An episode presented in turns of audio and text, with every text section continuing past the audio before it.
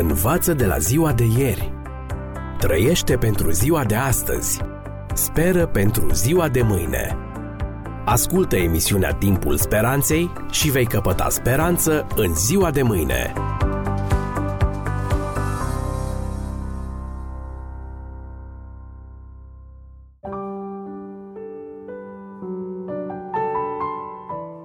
Dragi prieteni, bine v-am regăsit la o nouă ediție a emisiunii Timpul Speranței. Fiorello Enrico La Guardia a fost judecător în timpul dificilei perioade a Marii Depresiuni, o perioadă rară în Statele Unite ale Americii, în care oamenii nu au avut întotdeauna suficientă mâncare. Într-o zi, poliția îi aduse în sala de judecată un tată. Acuzația? Furtul unei pâini. Întrebat de ce furase, omul, suspinând, spuse că o făcuse pentru a-și hrăni copiii flămânzi.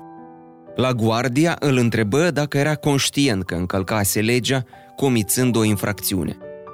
Omul, smerit și de-abia ridicându-și ochii, dădu din cap zicând Da, domnule. Cu asprime, la guardia îi răspunse că este nevoit să-l pedepsească, deoarece legea nu admite excepții.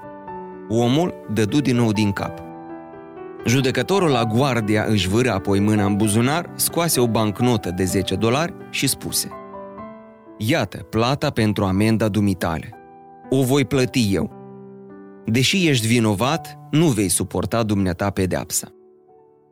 Dragi prieteni, ceea ce a făcut judecătorul la guardia pentru acest om este exact ce a făcut Isus pentru fiecare ființă omenească doar că vina păcatului nu putea fi plătită cu 10, 1000 sau un milion de dolari, ci cu viața celui vinovat. Păcatul este un delict capital, deoarece păcătosul este un inadaptat într-un univers perfect moral. Și deși fapta lui La Guardia impresionează prin generozitate și bunătate, nu putem să nu ne întrebăm ce ar fi făcut acesta dacă în loc de 10 dolari legea ar fi cerut pedeapsa cu moartea. Cât de dispus ar fi fost atunci judecătorul să plătească pentru fapta infractorului. Și totuși, tocmai asta a făcut Isus pentru noi. A plătit pedeapsa pentru păcatele comise de noi, iar această pedeapsă a fost moartea. În asta constă planul de mântuire. Isus a suferit în locul nostru pedeapsa pentru păcat pentru ca niciunul din noi să nu fie nevoit să o mai plătească vreodată. Acest lucru a fost posibil deoarece El a făcut în locul nostru ceea ce noi nu putem face. A respectat legea morală a Universului în maniera desăvârșită pe care o presupune aceasta. De aceea spune Biblia că, citez, nimeni nu va fi socotit neprihănit înaintea lui prin faptele legii. Am încheiat citatul epistola către Roman 3 cu 20. În același capitol, Marele Apostol Pavel declară că noi credem că omul este socotit neprihănit prin credință, fără faptele legii, Romani 3 cu 28. Iar în epistola către Galatene, același apostol spune că omul nu este socotit neprihănit prin faptele legii, ci numai prin credința în Isus Hristos. Faptul că nimeni nu este socotit neprihănit înaintea lui Dumnezeu prin lege este învederat. Galateni, capitolul 3. Dar de ce nu putem fi socotiți neprihăniți prin lege, veți întreba? Ei bine, pentru început, legea nu a fost făcută cu scopul de a ne face neprihăniți. De fapt, ea ne condamnă, deoarece prin lege vine cunoștința de plină a păcatului. Legea este pentru păcat la fel cum este o radiografie pentru un os rupt. Radiografia, adică legea, departe de a vindeca osul, păcatul, nu face altceva decât să-l scoată în evidență. Imaginați-vă că din cauza unor arsuri ați avea fața desfigurată de cicatrici. Nu puteți observa cicatricele decât dacă vă priviți în oglindă. Și totuși, chiar dacă v-ați privi de nenumărate ori în oglindă, tot nu ați putea face ca acestea să dispară. Din contră, le veți observa din ce în ce mai mult – Oglinda vă arată cât de rău arătați cu adevărat. Acesta este și rolul legii. Ea este oglinda care ne dezvăluie păcatele și, într-adevăr, ni le aruncă în față. Și aici, dragi prieteni, intervine răscumpărarea. Asemenea judecătorului la guardia, Dumnezeu nu a desființat legea, și nici nu i-a coborât standardele. După cum consecințele încălcării legilor fizice nu pot fi anulate, nici cele ale încălcării legilor morale nu pot fi oprite. În schimb, Isus, singurul care a respectat vreodată legea în mod desăvârșit în trup omenesc, prin viața și slujirea sa, a găsit o cale de a împlini această lege. Isus nu a încălcat niciodată legea, nici măcar în proporție de 1 pe 10 la puterea 37, dacă vreți. Iar esența credinței creștine este că Dumnezeu va trece în dreptul nostru reputația fără pată a lui Hristos. Scriptura îl descrie pe Isus ca fiind fără păcat, neîncălcând niciodată legea lui Dumnezeu. Pe cel ce n-a cunoscut niciun păcat, El l-a făcut păcat pentru noi, ca noi să fim neprihănirea lui Dumnezeu în El. 2 Corinteni 5 cu 21 Știți că El s-a arătat ca să ia păcatele și în El nu este păcat? Spune ucenicul iubit Ioan în întâia sa epistolă sobornicească, capitolul 3, textul 5. Biblia mai spune că Isus în toate lucrurile a fost ispitit ca și noi, dar fără păcat, Evrei 4 cu 15. Iisus a reușit ceea ce nimeni nu a reușit vreodată, să trăiască o viață în deplină sfințenie și neprihănire. El a avut ceea ce Biblia numește neprihănirea lui Dumnezeu, adică o neprihănire egală cu cea lui Dumnezeu însuși, ceea ce nu este surprinzător având în vedere că Isus era El însuși Dumnezeu, ca singura excepție că în timpul slujirii sale pe pământ și-a acoperit dumnezeirea cu haina naturii umane, adică natura noastră umană, trăind astfel ca unul din noi, fără a ceda însă vreunia din ispitele pe care noi le îmbrățișăm cu atâta ardoare. Dragi prieteni, marea învățătură a Evangheliei, esența mesajului creștin, este că faptele noastre trecute, chiar și cele pentru care nu putem prezenta niciun fel de scuză decât satisfacerea euului și niciun fel de justificare decât dorințele și poftele noastre odioase, nu ne vor mai fi ținute în seamă, deoarece, dacă o cerem, viața desăvârșită a lui Isus va fi a noastră. Neprihănirea sa, neprihănirea lui Dumnezeu, va fi considerată neprihănirea noastră. Și astfel toate lucrurile pe care le-am făcut, chiar și cele care ne încătușează sufletul în vinovăție, vor fi într-un anumit sens șterse de Dumnezeu iar noi vom avea parte de un nou început alături de El. Deși de nenumărate ori ne-am lăsat învinși de ispite, Iisus nu a cedat în fața niciuneia. Iar vestea bună este că izbânda Lui va fi socotită de Dumnezeu ca fiind a noastră. Aceasta este speranța pe care o oferă Iisus lumii. Efortul de a ne apropia de Dumnezeu prin faptele noastre bune este la fel de inutil ca și înmulțirea oricărui număr, 20, 50, 10 mii sau 16 milioane, înmulțirea oricărui număr cu zero în încercarea de a obține 1. Este o strădanie imposibilă. De aceea Iisus a venit, s-a făcut asemenea nouă și a trăit o viață desăvârșită pentru ca viața lui să poată fi considerată ca și când ar fi a noastră.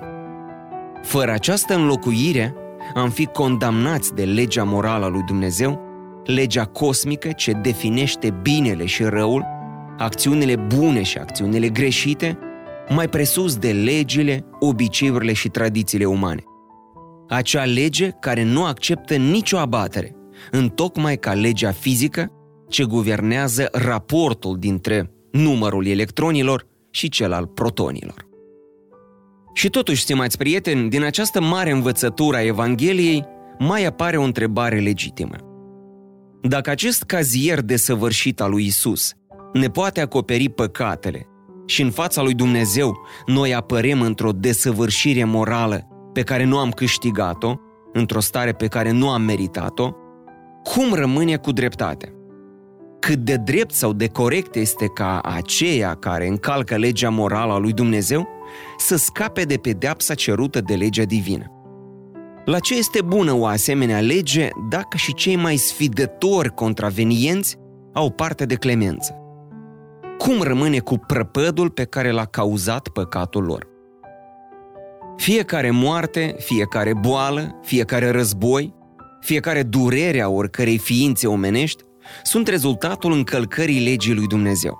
Nu neapărat la nivel individual, ca și când suferințele unei persoane ar fi întotdeauna rezultatul direct al propriilor sale păcate, ci la nivel colectiv, cum este exemplu persoanelor ale căror case sunt înghițite de un uragan cauzat de încălzirea globală, sau ale căror vieți au fost ruinate în războaie pe care nu ele le-au declanșat.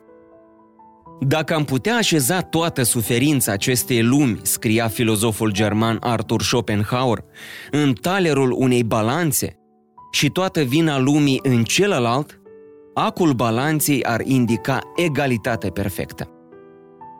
Vina și suferința să fie la fel de grele? Cu siguranță atunci că vina este nemărginită. Suferința știm cu toții că este. Și totuși, prin Isus, toată această vină poate fi pe deplin iertată? Cum e posibil? Nu cere legea pedeapsă și dreptate? Ce se alege din vină, pedeapsă sau dreptate dacă desăvârșirea lui Isus li se atribuie chiar și celor mai ticăloși? Asta e milă, dar dreptatea unde e? Răspunsul, stimați prieteni, la această dilemă este în moartea lui Isus. Acolo este ea. În calitate de Dumnezeu, Isus a creat totul, nu doar legile fizice care guvernează Universul, ci și legile morale. În calitate de întemeietor al legii morale, El se află la înălțimea acesteia, sau chiar mai presus de ea, la fel cum artistul se află la înălțimea operei sale sau chiar mai presus de ea. Prin urmare, fiind singurul care deține acest rol, acela de a fi mai presus de lege, Isus este singurul care îi poate împlini cerințele. Dar ce înseamnă aceasta? Închipuiți-vă că ați avea o datorie atât de mare, încât chiar dacă toți prietenii și-ar pune la un loc întreaga avere, nu ar putea acoperi nici măcar dobânda aferentă. Imaginați-vă de asemenea că un prieten v-ar spune din senin că prin propria sa autoritate datoria va fost ștearsă. Desigur că declarația sa nu ar putea o anula, la fel cum nici Duma rusă nu ar putea hotărâ prin decret ca următoarea lună plină să rămână pe cer pentru totdeauna ca să lumineze nopțile în tundra siberiană. Cine este singurul care poate anula o datorie? Doar cel ce are de încasat datoria respectivă, bineînțeles. Dar săcăitoarea întrebare referitoare la dreptate revine. Este dreaptă anularea unei datorii? Să presupunem că ați semnat un contract prin care, dacă veți ajunge să datorați bani cuiva, vă angajați să-i restituiți sau să rezolvați problema într-un fel sau altul. E posibil ca acest contract să fie atât de sacru încât încălcarea lui ar duce la producerea unei teribile nedreptăți. Așadar, datoria ar fi imposibil de anulat. Trebuie plătită. Și să mai presupunem că singura persoană care dispune de suma necesară este chiar aceea căreia îi datorați banii. Nu există deci decât o singură opțiune pentru ca atât dreptatea, cât și plata datoriei să se înfăptuiască. În loc să vă anuleze datoria, o va plăti chiar cel căruia îi sunteți dator. Dorind să vă elibereze de povara unei datorii imposibil de plătit, dar neputând-o anula, nu fără a fi nedrept, se îngrijește el însuși de acoperirea acestea. S-a făcut dreptate, deoarece datoria nu a fost anulată dar ați fost scutit totuși de plată prin generozitatea celui care a luat-o asupra sa. Ei bine, dragi prieteni, conform Bibliei, cu toții am încălcat legea lui Dumnezeu. Deci cu toții avem o datorie la El. Una pe care nu o putem plăti, cel puțin nu fără a pierde viața veșnică. Singurul care poate anula datoria este Dumnezeu, pentru că doar Lui îi suntem datori. Dar fiindcă dreptatea sa nu-i permite să o anuleze, o plătește El însuși. Acesta, dragi prieteni, este de fapt conceptul din spatele morții lui Isus pe cruce. Motivul pentru care a murit El. Moartea lui a făcut dreptate, fiindcă datoria a fost plătită, dar a fost plătită de singurul care putea împlini cerințele legii. Și nu doar că a respectat legea într-un mod desăvârșit, ci este și acela care a creat-o inițial. Înlocuitorul celor care încalcă legea, scria teologul britanic John Stott, este nimeni altul decât însuși făuritorul legii. Iisus a murit pentru ca Dumnezeu să fie neprihănit și totuși să socotească neprihănit pe cel ce crede în Isus. Domnul a dat dovadă de dreptate, neîncălcând un adevăr fundamental, acela că păcatul duce la moarte. Plata păcatului este moartea. Romani 6 cu 23. Și totuși, el a dat dovadă de milă, deoarece luând asupra sa pedeapsa pe care o meritam pentru păcatele noastre, ne-a eliberat de ea. Nu mai trebuie să înfruntăm judecata finală pentru păcatele pe care le-am făcut, deoarece Isus a înfruntat-o deja în locul nostru la cruce. Învață de la ziua de ieri. Trăiește pentru ziua de astăzi. Speră pentru ziua de mâine. Ascultă emisiunea Timpul Speranței și vei căpăta speranță în ziua de mâine.